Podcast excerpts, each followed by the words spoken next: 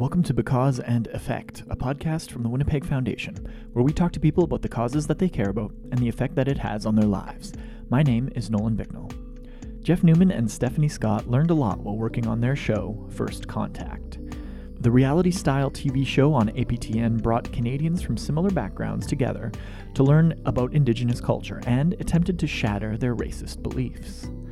As filmmakers, their goal is to educate not only the participants on the show, but people worldwide by shining a light on prejudice, on stereotyping, and on racism across our country. This experience has been life changing and a, a, really rare opportunity. I knew going in that these opportunities don't come around very often. Maybe this is my only opportunity to be able to, to create a show I feel that can have real social impact uh, like this, but also be entertaining I sat down with First Contact director Jeff Newman and executive producer Stephanie Scott to talk about the trials and tribulations of making the show, Canada's long history of individual and systemic racism, and the importance of listening to one another to learn and to grow. Because you don't really know someone until you meet them. And because I care and I want to know your truth.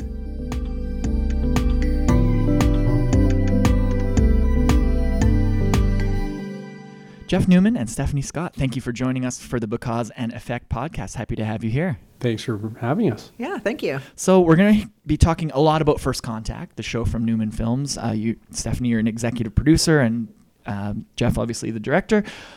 But before we get into it, maybe just tell me sort of the premise of the show, where it all kind of originated, and how that all got started for you guys.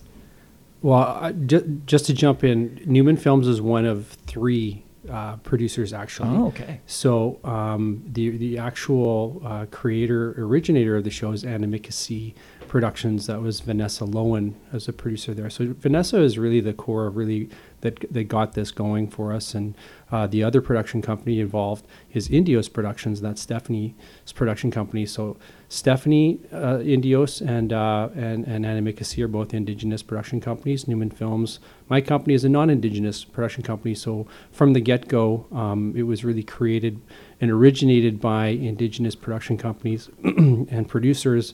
And then I was lucky enough to to to work alongside to help uh, bring the vision to life. But maybe Stephanie, you can probably talk about where it's where it started because it actually didn't start with us. Right. So just being very humble, we needed a lovely, talented director. So we're we're happy at, that we had him work with us. So thank you. Um, so what had happened back in about 2014, Vanessa Loewen brought the idea from a production company named Blackfella Films. So we developed it probably for about a period of six months we thought the story was going to die, the show, the series, because nobody was picking it up. We went to the main broadcasters, uh, CBC, CTV, things like that. And I've got a really lovely email that talked about the idea being inauthentic. So fortunately, APTN picked it up, took it on, and was brave enough to, to tell that story. Um, and then also TVO was also came in later for uh, another window later on. But um, the development was fun. The first time I saw the trailer, I was mad, angry, upset. You know, I cried a little bit, and Vanessa said, What do you think about this? I said, Amazing. You know, I think this is a kind of television that Canada needs to have. Um, I think we can learn a lot about each other, and this is a good way to do it through storytelling. Absolutely. So the premise is Jeff. Tell me the premise of the whole show. Like what what exactly is happening? Uh, Great question. From, from, from, yeah, it's a it's a big question, and it's a yeah. kind of an interesting show, but it's really compelling. As soon as you hear the premise, it's like, ooh, this is going to be good.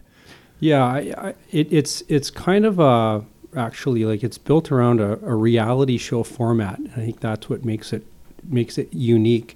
Um, but it's really not like a reality show. So what we did is we took six uh, non-Indigenous Canadians, uh, all that have uh, strong, we, we would say strong views, but uh, generally, uh, uh, to break it down, I mean very racist views towards Indigenous people, culture, and and a lack of knowledge.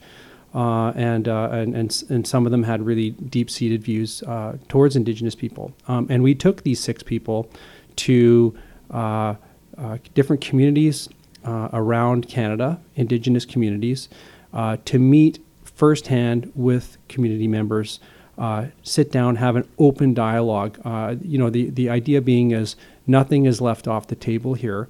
you have your views. Uh, you, you're you're pretty strong-willed in your views, and we're going to have a chance to sit down and talk to people and share those views, and let let those let the Indigenous people have a chance to say their side of the story, and it is a fascinating uh, way to bring issues to light and suddenly hear a whole new perspective to these viewpoints that, uh, as non-Indigenous people, we've uh, quite frankly grown up with uh, as through through systems, through uh, schools. Uh, much of the information that we've received is is incorrect. most of it, if not all of it. Um, so to have an opportunity to to ch- challenge that and, and and to bring that out in a in a way that's quite frankly very entertaining uh, is uh, was a rare opportunity. Stephanie, you said you uh, felt some pretty strong emotions when you saw the trailer. What, where did that come from? What did you expect, and how did uh, the final product kind of subvert those expectations? Well, growing up in uh, Winnipeg has been described as one of the most racist cities in Canada. I'm a Indigenous woman, brown skinned. You know, I've lived a life through these cities, walking the streets, been discriminated against. You know, victimized. Um, I think that when the idea first came to be, I was, you know, we were talking about it, Vanessa and I, and we are thinking about like, can we produce a show in Canada? Because Canada is quite reserved. We weren't sure that people would actually come on television and say what they thought. But, you know, the further we got in when we were doing the casting and we heard the people, everything that they were saying on video, they were completely open and content to say what was on their minds. And, and that was kind of fascinating to me because although that it's been quite in my face and it's often hidden sometimes. I didn't think that people would actually say some of the things that they did. I, th- I think that same way when I see some Facebook posts or some tweets or, you know, like how are people this overt in their ignorance mm-hmm. essentially right so when you're seeing that happen how like what was the most surprising part for you when you when you watched the first few episodes or, or watch season two as well well, when we were going through the editing process, Vanessa and I and, and Jeff, we were getting all of the dailies and we were reviewing and screening. So we watched hours and hours and hours of footage. And, you know, it, it wasn't one offs, it was repeated and it was constant and it was throughout all of those days that they were on the road for 30 days. And we, we actually midway point, I think we, we closed down our laptops and we thought, like, are we doing the right thing? Are we giving them a voice that we shouldn't be giving to them? Um, you know, because a lot of those comments are hurtful, and, and when it's repeated, you know, you're almost, there's a little bit of vicarious trauma happening there, and you're just, what are we doing?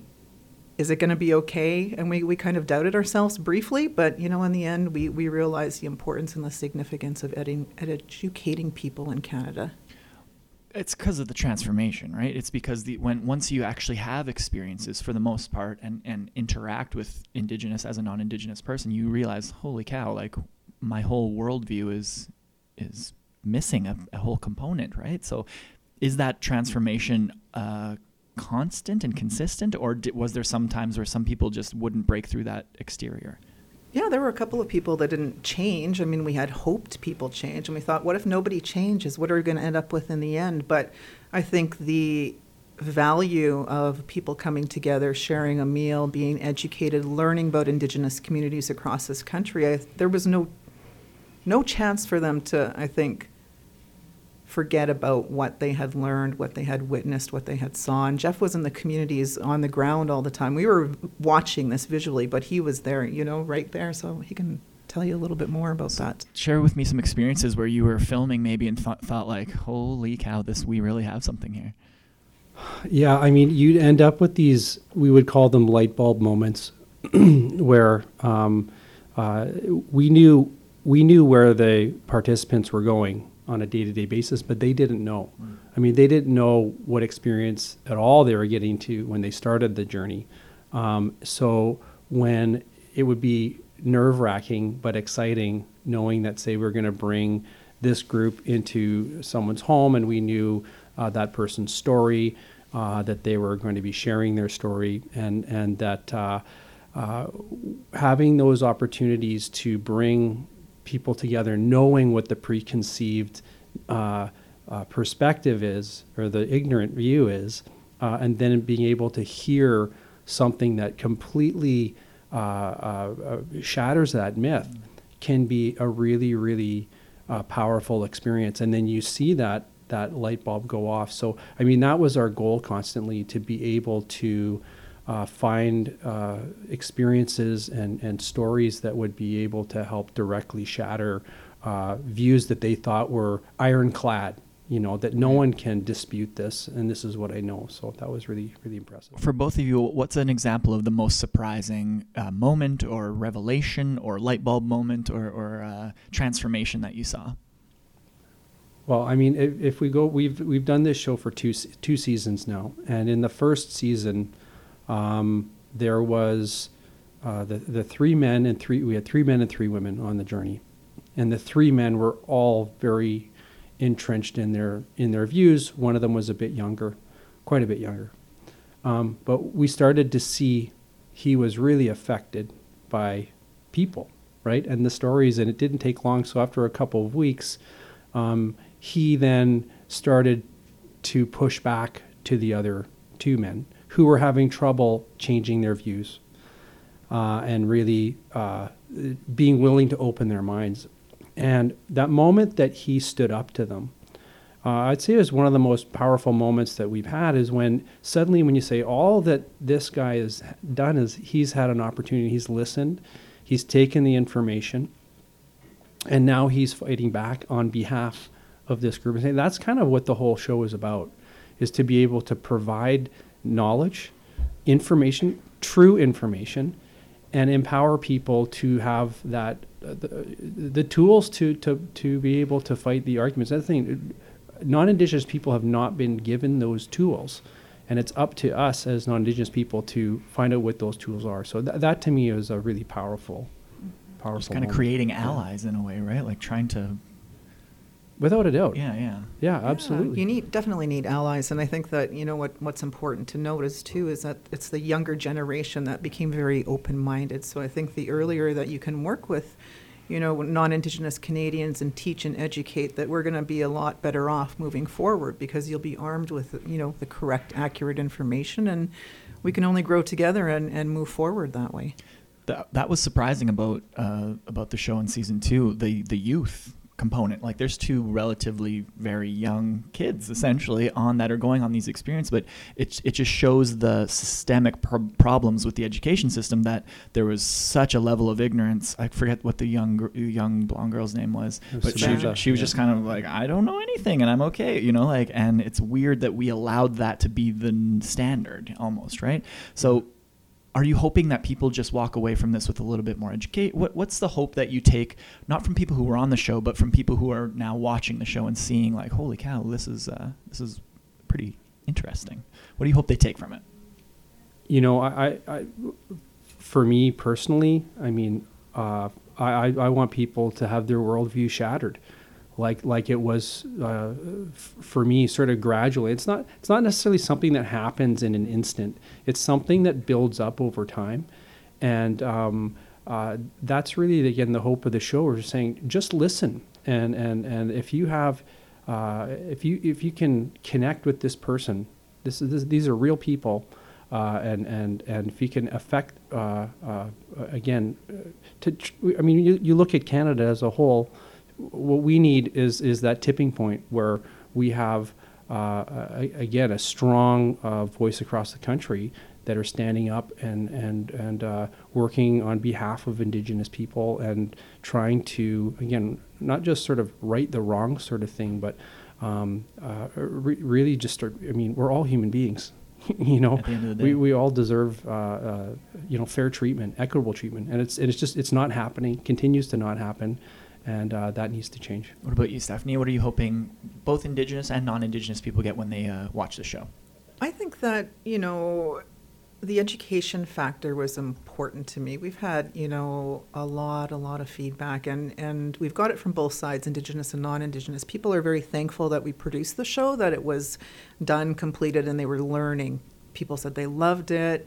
Um, sometimes we got some feedback which was not uh, necessarily negative, but people were saying like, well, why do we have to continue to educate as Indigenous people? Well, I think a lot of us feel that it's important that we share those stories. And, and when we went directly to the communities, not one of those people said, you know, I don't think this is important. I don't need to share my story. I don't want to educate. So I think that we need to be open minded on how we approach this and coming together and, and really learning from each other, listening. You know, and I think that the, the coming to the community and the sharing of food is a first step. It sounds mm-hmm. really simple, and I don't want to minimize it, but just understanding that we are all human, we all feel, we love, hurt, pain, laughter, um, and just sharing some of those things can help. Yeah, I think that's an underrated, you know, breaking bread with your neighbor, right? Yeah. That's such an important thing because we're all we all just like to eat and we all just want to take care of each other and, and have a good time and but be listen, safe and happy. Listen, yes, yeah, yeah, when you're doing that. so, when you are um, signing people or when people are tr- sort of when you're casting is the is the word you're looking for what types of people were you looking for? And was there someone that you were like oh, we can't put that person on TV or was there and was everyone pretty much you know the same for the most part? Or what what what make what made a good um, subject for the show? Well i mean f- first and foremost I, you you got to understand when you're looking back on where we were when we were started, we weren't sure that we would find anyone that would was willing to talk, willing right. to do it. So we were we really wanted to make sure that we found people that were willing because the show just wouldn't work otherwise. Um, we needed everything out on the table. Um, but what we found, and we're we're quite astonished by, of how many applicants that we had. And in, in fairness, they didn't. All they knew is that they were going to be going on a cross Canada journey, and that they'd had and strong opinions. That's what we were looking for. People that were willing to share what they really thought. So they were we, they were given uh, a, list of questions throughout the casting process because it was a casting process, and um, through that we had a lot of politically charged questions, a whole wide range of things. You know, what do you think of Donald Trump? What do you think of, you know, this and that? And and uh, within there we we'd weave in questions about what do you think about Indigenous people, what do you think about Indigenous culture, those kind of things. Um, and, and over time, we were able to whittle it down to 10, but there was plenty to choose from, um, uh, unfortunately.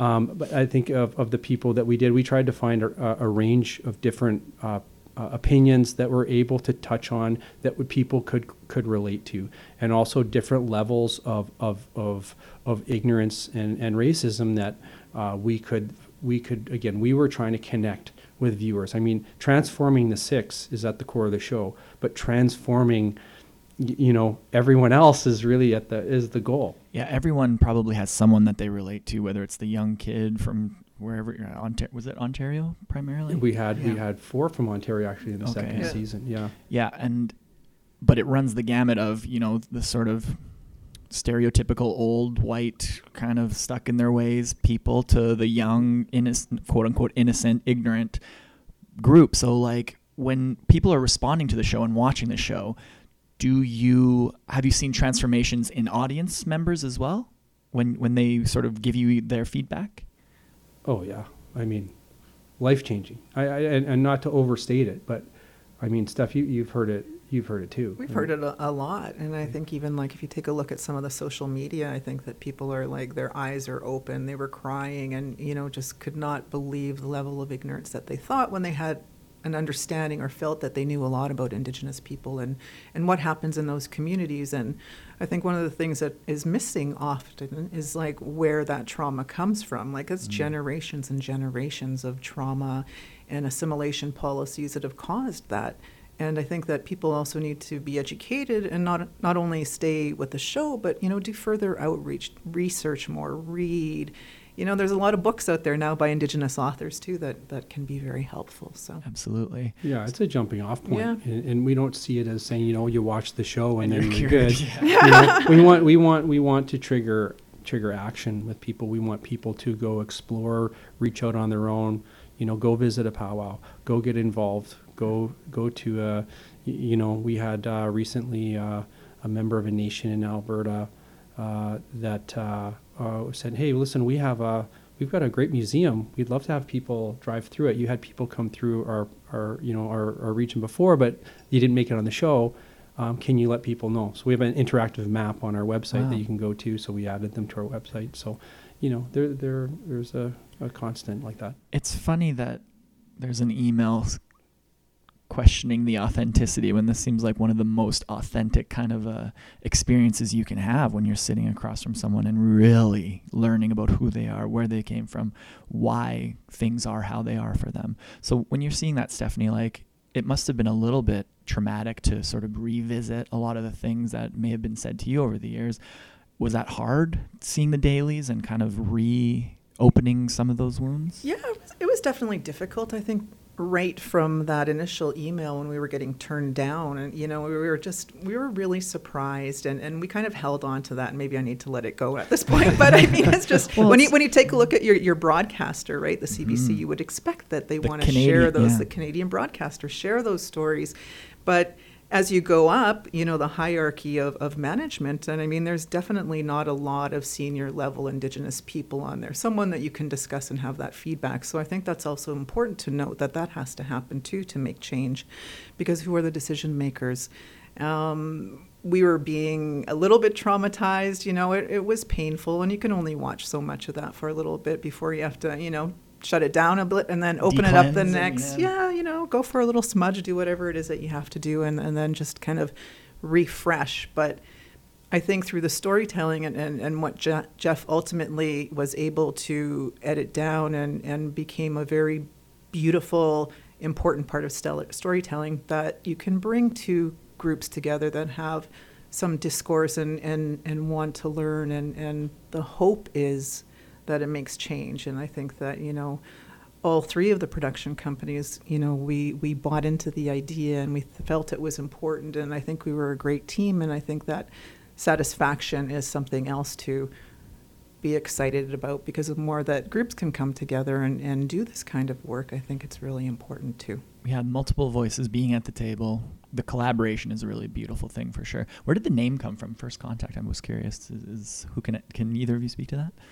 Well, that, yeah, yeah, that was actually the name of the original show in Australia. Oh, okay. Um, and, and again, they have very similar issues down there with the Aborigines people down there. So it was, uh, it was, it was, you know, it was right from there. It's a universal story because there's, you know, New Zealand, many countries have the same sort of past, but Canada seems to be one that, at least in my experience, actively tried to either deny or hide or ignore or pretend or misinform people about it. So, how do you feel like we are as a nation right now, sort of on that path to reconciliation? Do you think there's a long way to go? Do you think we're on the right path and we're sort of doing things as we should be, or what? Where are we? Where are we as a nation? It's a big question. I'll let you start. Well, I, I mean, I think there's an a, there's a incredibly long journey ahead, um, but I would say that there are definitely some bright lights of of of, of transition, and I think w- the biggest thing in order to help that shift is the schools, um, uh, prisons, um, hospitals, uh, our, all our institutions need to set an example and and and and be inclusive and change their policies and, and look relook at how we do things, the court systems. Um, systemic. Systemic. systemic. Right? Absolutely. It, it, it's it's so entrenched that um, you know that's a that's a huge huge thing, and that that doesn't happen overnight. Mm-hmm. Um, but I will say, in terms from a, a grassroots level, um, and for youth, there is there seems to be a lot of hope there and I and I and I see it with. I mean, I sent Stephanie the odd video of, of my daughter who's who's learning Ojibwe at school. Uh, uh, in, in, in kindergarten, they've got a kukum uh, and an Ojibwe uh, uh, grandma that comes in once a week. Came in last year when this was happening and and in, interact with the kids. So those to me are these little blips that you're saying, wow, that that never would have been a thing mm-hmm. when when certainly when I was a kid. Um, but so you see these glimmers of hope, and, and, and actually the educational community, while it hasn't been in, First Contact hasn't been embedded into a curriculum, um, we've had tremendous feedback and support from school divisions and teachers across the country that have been using it as a teaching tool for, for older kids. So, Very cool. Um, as far as the bigger picture stuff. I mean, I'm sure you've got a Yeah. perspective. Well, I also uh, spent five years at the Truth and Reconciliation Commission documenting the history of residential school survivors. So we spoke with over 7,000 um, people across this country. And I think reconciliation right now, I don't think I'll see full reconciliation in my lifetime, but I think that we've definitely started. I think through the sharing of story and experience and understanding and learning about some of the atrocities that happened to our people is a first step. I think that you know the introduction of Cookums in the classroom is amazing because I grew up myself in the, the school system here in Winnipeg and I didn't learn that history. I was also adopted out, so I grew up you know learning the stories and, and feeling ashamed. You know the words welfare, addicts, drunks, uh, dirty Indians. Those all came up often in my lifetime. So do I hear it less? Um, I hear it less, but uh, I know it, it hasn't completely gone away. I hope that it does, and I hope that it does one day for my grandchildren, you know, that they don't have to face that discrimination and that in the next couple of decades that we all are proud of each other and, and we can live together, you know, side by side. And not only Indigenous, non Indigenous peoples, but we have a lot of newcomers too that we mm-hmm. need to, you know, understand and learn from. So I, I definitely am hopeful that, you know, reconciliation can happen. It's just going to take a little while. Definitely. Yeah, I I keep being reminded of when I actually learned what a residential school was because I feel like in school it was either brushed aside or not really talked about and I just oh it's just a school in the in the residential part of town. You know, I had Yeah. no idea the the and regardless of what the reason was if they're just trying to protect the kids or whatever it was, we have to. Like the truth sometimes gets forgotten about how important that is, right? Um, what is the overarching message of first contact? What do you, if you could boil it down to one or two sentences, what do you want that to be? Um, wow. I mean, it, it, it is, it's so hard to try to boil it down, but um, I don't, I mean, I don't know, Steph. What would you say? I think the over, um, you know, look at your neighbor, listen, learn, share some love, share some laughter. Um, I think through the education and, you know, I keep coming back at to say listen to each other. You know, there's many stories that would would make change for one another. I mean, there are people that have come to this country from war torn countries. You know, I mean, we've all had lives that have been interrupted in some way, whether it was through your grandparents or, you know, several gen- generations down the line. But I think that, you know, first contact is a first step. I think you can watch it. There's a lot to learn there. And, and then, you know, be your own person and, and want to learn more and seek it out. Mm-hmm. It's yeah. It seems as though not just listening, but don't assume. There's a lot of assumptions being made Mhm. when it comes to the ignorance and the prejudices that we have. So just don't assume. Just meet someone and make the decision based on that. Don't assume or paint an entire group with a single stroke. Yeah, and don't be afraid to question either. I mean, question uh, these things that we take as almost like social norms or the way things are. Um, don't be afraid to question that. Go go investigate for yourself.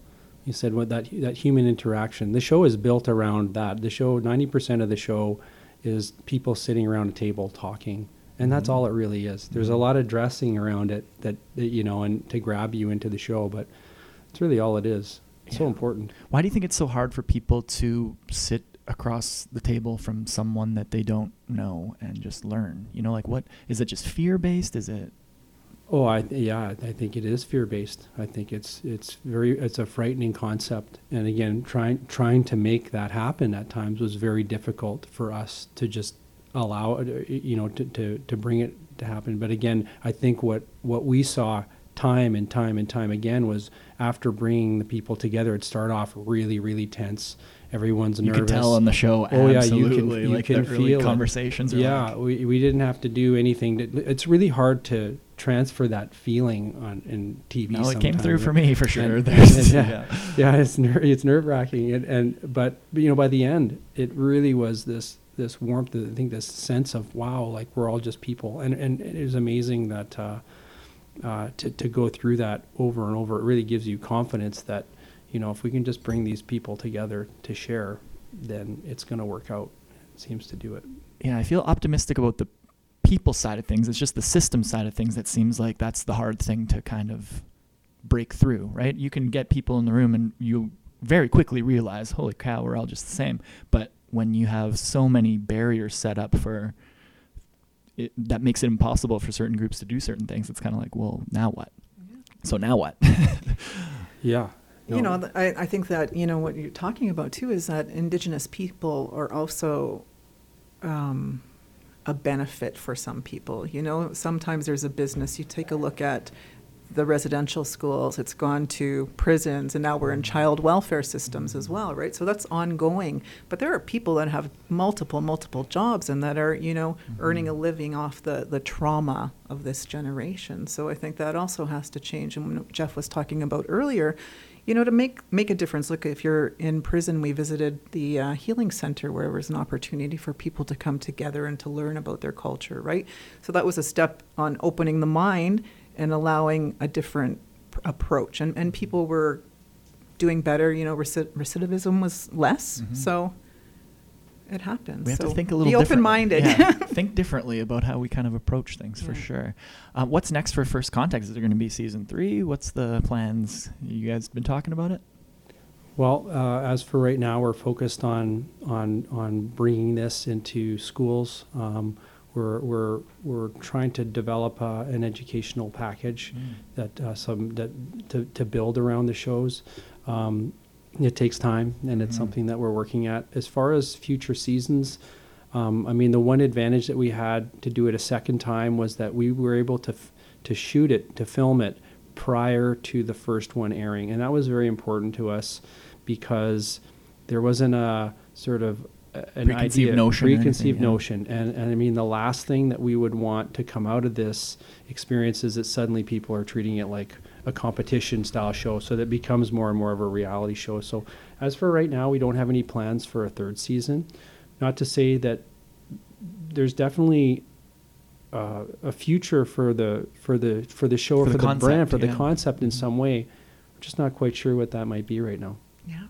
What are you thinking? Uh, what am I thinking? Yeah. Oh, I, you know, I mean, it would be very difficult to, I think, approach a third season, but I have thought about it in different ways to do it. I don't, I mean, we all haven't discussed this yet, but, you know, I think that there is also uh, the possibility for a French version through Ooh. Animiki. Mhm. Um, I'm not a part of that because I don't speak French, so it's going to be very difficult me, for me to engage. But um, it- you know, I think that there are a thousand stories out there, and that if you take First Contact as an example, I mean, you could definitely come up with a few, you know, and branch off in another direction. But uh, you know, something to think about for sure. There's so many conversations still left to had to, to have, right? You guys kind of dipped your toe into the political situation when there was a lot of kind of uh, conversation and debate and arguments and etc. Um, were you careful to wade into those waters, or did you want to kind of dive head first and say like, if we're going to talk, we might as well talk about the most um,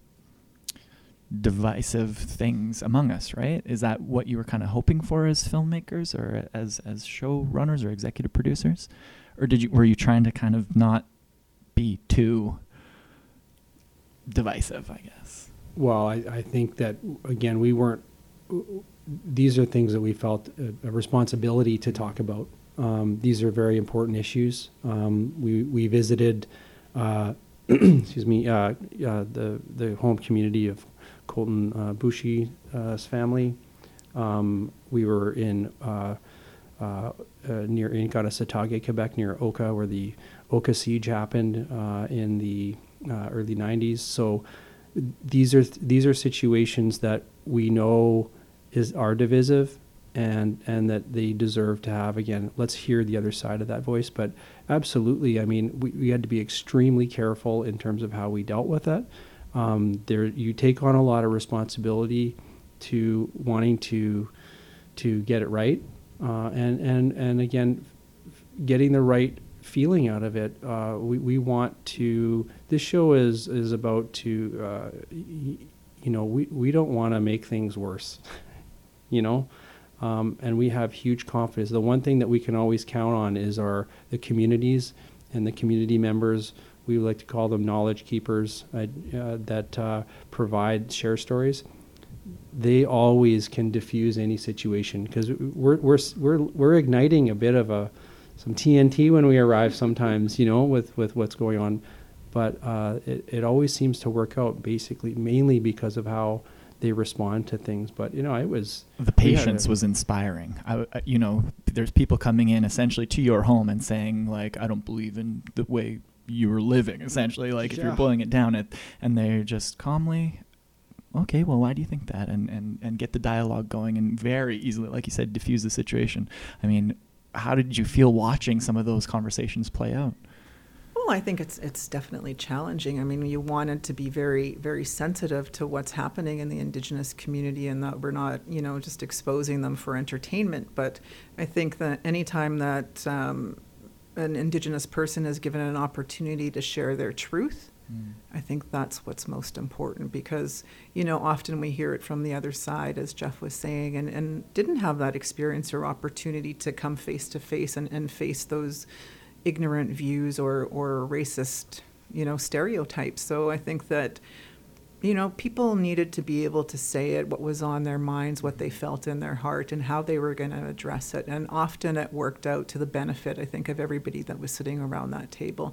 Not all, but most, mm-hmm. you know, mm-hmm. I mean, because we did witness a couple of that, you know, didn't didn't open their minds and, and want to learn more. And, and even that was a little bit okay because it just told us a story of where we're at with a different generation too. So, but you know, anytime somebody gets to speak their truth, I think it's important. Very well said. This is the first time I've done a podcast with two people. Thank you very much for doing it. Uh, at the end of our time together, I ask the same seven questions to everyone. So maybe the way we'll do it, I'll ask you both, and you can go one after the other, and we'll just kind of go from there. Sound good? Okay. Sounds good. All right. So question one. This is the just because segment. Uh, what is the first cause you actually ever remember caring about?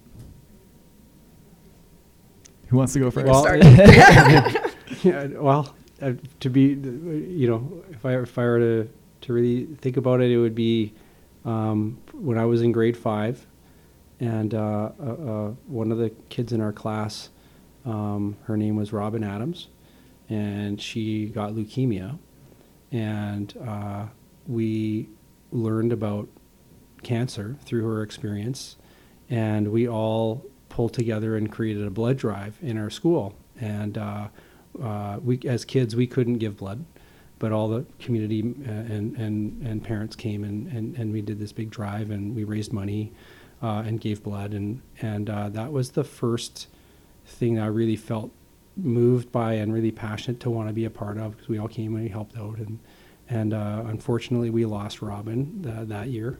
Um, it had a, a major impact uh, uh, on me. I still remember it vividly, and yeah, but it had a lot of effect, effect on me. So I think that was something that uh, was an introduction, I guess, not necessarily activism uh, as much, but something was really something to pull together and, and, and believe in uh, as a as a young person. Introduction to the shared humanity, right? Mm-hmm. Yeah. Mm-hmm. What about you, Stephanie?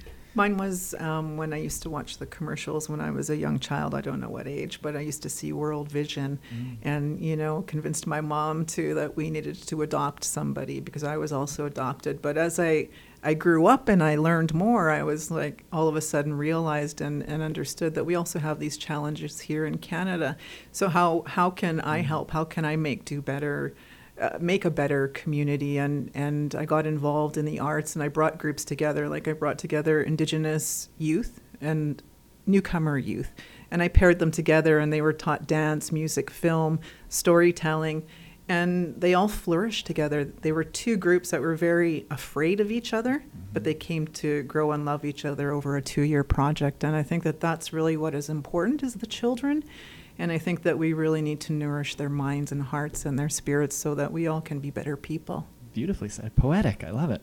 Uh, question two If money and politics and logistics were no issue for you at all, what's the first thing you would do in support of your cause? It could be a current cause or a previous cause. What's the first thing you would do if you could just snap your fingers and make something happen? Well, I mean, I can say from having been a part of this experience uh, on First Contact, there's no question for me is to immediately create.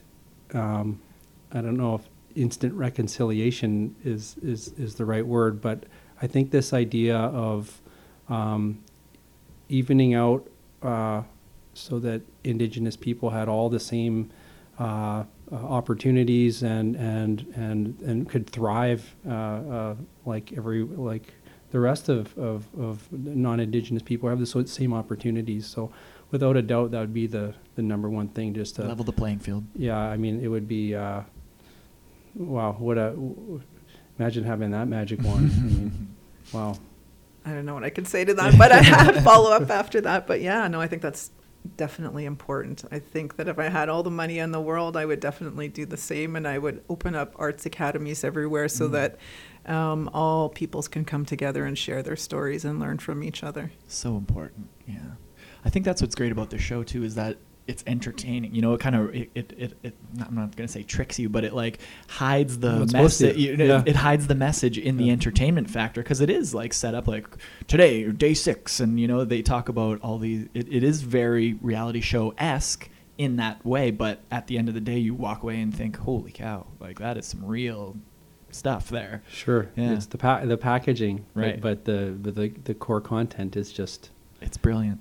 Sharing those truths Question three: What's the biggest misunderstanding or stigma about the cause that you care about? well, again, that's a kind of a considering uh, what we're talking about. Um, the the the the biggest, uh, you know, I, I guess there's so many misconceptions, um, but I, I mean the the basic one is is that I, I guess the this this general worldview of this idea that n- nothing was really as you thought when it comes to uh, the history around uh, you know the indigenous people that were here before any of the colonists and and and where things are now and that the relationship there. So um, I think that's the biggest misconception is everything you know Just everything you've been It's just taught. everything you've been taught is is a lie and and, and it's it, it's true it, Mhm. it and I think that that is something to have to come to terms with and once you've accepted that that then everything is becomes a lot easier to accept because uh, it, it it's sort of this big broad thing that oops uh, that you know Yeah, you have to blank your slate first, and you just Yeah. become a. You you can't think of what you used to believe or what you used to be taught Without as as gospel, right? That's Yeah. right. Stephanie, what would you say? What's the biggest uh, misunderstanding or stigma I that think still that exists? um, some of the misconceptions about Indigenous people are, you know, inaccurate. I think that, you know, we always, even though we're thriving in today's society, there's a lot more doctors, lawyers, you know, senators, um, that there are people in the communities that have held traditional knowledge for, you know, hundreds and hundreds of years so that somebody could go into the forest and forage and, and find a medicine to heal what might be ailing you and that because it's you know not western that it's not valid but those Mhm. knowledge keepers are exceptional people and and you know they're doctors in their own right and and people also need to understand that and learn that and be open minded to that too because Mhm. they've you know produced some miracles Hundred percent. Uh, question four: What is the time in your life where you've had to pivot because the plan wasn't necessarily working? you want to run with this one? No. well, I, again, I'm I'm I'm going to keep everything to to first contact here because uh, it's had such a huge impact on me and it's relevant to the conversation. But um, you know, in, in making the show, it's very cha- it'd be very challenging. It's a lot of responsibility, um, a lot of sleepless nights, um, and um, there was. Uh, uh, it was actually an, an elder the, during when we were creating the first season. Um, he- I was really struggling trying to make this show work. We had to f- shoot it in 28 days, and we had to make all these things happen. And from a logistics standpoint, it's it's very challenging. Let alone the subject matter that you're at, that you're you're you're trying to deal with. Um, and the the the elder he stopped me as I was trying to dictate to him how I thought the shoot should go, and he said, "Stop being such a white guy and don't control everything." And we started. I laughed actually, and we just started, we started talking it. We started talking it through, and he said, "You know what? You're doing all the right things. Just let go and let it happen. Don't worry about it. It's going to work out." And I found that for me was a very subtle pivot in terms of trying to go about things a certain way and force things to happen because I felt that was the responsible Mm. thing to do as opposed to and that's not saying just completely willy-nilly from that point but once i i was able to allow myself to be free and just you know keep keep doing and have confidence in what you're doing everything fell together. And it really did. So that i've i've used that. I've stephanie's heard me tell this story before i'm sure because it deeply affected me and i've told it many times and i've used it i've used it in my own life uh, saying like just let go Mhm. and and and just let it happen and again that's that's indigenous knowledge is what that is, right Mhm. very ancient wisdom really very simple Mhm. but it's easy to get caught up in our own world so that was a big moment for me For sure. Stephanie? I don't know. Some days I feel like I pivot every Yeah. day and make changes, but I think that um, you know uh, I'll echo what Jeff has to say. There are multiple times that I've had a plan in place and and wanted to go one way, and I've heard often, you know, just let it happen. It, it'll unfold naturally, and and let it go, and it and it does magically fall into place. So I think that you know pivoting is a good thing, but can also send you in the wrong direction too. So mm-hmm. let it happen. I like it. This kind of leads into the next question. What's the question five? What's the best piece of advice that you've ever been given? Just let it happen. I guess that was pretty yeah for me that was kind of your question four a little Yeah. bit i mean that was that was great advice um, I think it was one that that was one piece as well, but it was also if you can't be good, don't get caught. Ooh, I like that. I very From a very wise person. I like it. That's brilliant. Question six What advice would you give your 10 year old self if you could talk to him or her right now? Um, you know, I think it would be probably a similar form of advice, but you, you know, don't um, don't worry about things. I mean, I'm I'm a kind of person that I I, I worry a lot. I worry, you know, you know, uh, always am I doing the right thing here? Uh, and I think if you can just, uh, you know, if your heart and your gut go with that, because I found in my life the times that I have taken the wrong pivot or made the wrong is when I haven't trusted myself and my instincts. And I think, um, uh, I think I have the right instincts. And if you don't have the confidence in those instincts, that's when you can make mistakes. So, as a ten-year-old, I, and I uh, and I will tell this to my own son actually, thinking about this, but um, yeah, to really just really trust that your your your core gut about things. If it doesn't feel right, it's probably not. And if it does feel right, then go for it. You know. Stephanie? What advice would you give your 10 year old self? um, to love yourself. I Mhm. think know that your brown skin is beautiful, that you make up a, a huge melting pot in this country, and that you know, even though at ten you might might have not thought you were wise, but you sure are very intelligent. Very nice. Think that's, that's a really beautiful, nice. beautiful message for all of our youth, Yeah. right? Absolutely. Last question. Thank you both for being so candid and, and talking to me and being on the podcast today. What do you want to be remembered for? You know, um, I, I think, first of all, I think I'd like to say that this is, as a filmmaker, um, this experience has been life changing and a, a- really rare opportunity. I knew Mhm. going in that these opportunities don't come around very often. Maybe this is my only opportunity to be able to, to create a show I feel that can have real social impact. Um, uh, like this, but also be entertaining. Mm-hmm. Um, I am a filmmaker. That's what I do. I try to make, you know, I want people to watch. I want to have impact. Um, so I hope that if any kind of legacy I have is that um, I was able to use the tools that I have as a creative person to positively affect um, other people and humanity as a whole. You know, Mm-hmm. because we can't do everything. Um, but if you can find your own niche, um, uh, Mhm. I'm, I'm full disclosure. I mean, I'm not a, I'm not an activist, generally speaking. Not in the sense of I'm not out uh, picketing and uh, you, you know uh, at that level. It's not me so much. But this is a But version this of is it. a version. This is my version of it, and um, uh, trust in, you, in in that. And and uh, so I, I hope that I'm. I hope that I've, you know, in terms of some kind of public service, being able to, to, to do that and feel good about that. For sure. Stephanie, we'll give you the last word. What do you want to be remembered for? I was thinking about this yesterday, even before your questions came. Is what Hmm. if I died today? What do I want to be remembered for? You know, I think that um, honest, truthful, that I have integrity. I'm a good cook and a loving grandmother and Mm. mother. That's what I want to be remembered for. Beautiful. Well, thank you guys for being on the podcast. Uh, congratulations with season two. Good luck with whatever projects you're working on in the future. Where can people find First Contact right now? Is it on APTN? Is it online? What, where, where can people find it? Yeah, it is online, aptn.ca slash first contact. You can find the first and second season there. Beautiful. Thank you very much for being here. Uh, appreciate your time. Thank, you. Thank you. you.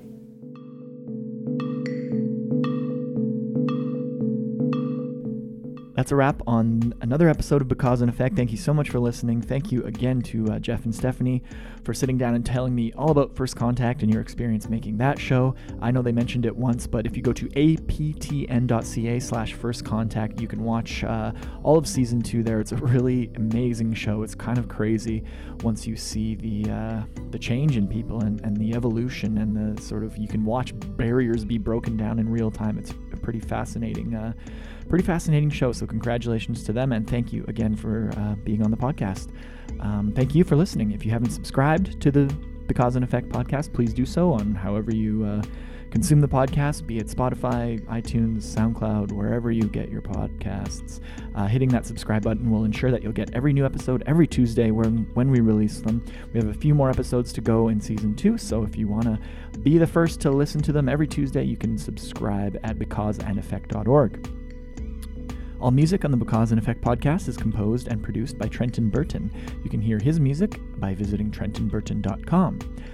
Special thank you to Sunny Promolo, Robert Zirk, and Jeremy Morantz for your production assistance on the podcast, and, special and a special thank you to Bertine Schmitz for help marketing the podcast as well. I appreciate all your work. Because and Effect is a podcast from the Winnipeg Foundation. You can follow them on social media by searching at WPGFDN on Facebook, Twitter, Instagram, and LinkedIn. And you can follow me on Twitter and Instagram by searching at Nolan Bicknell.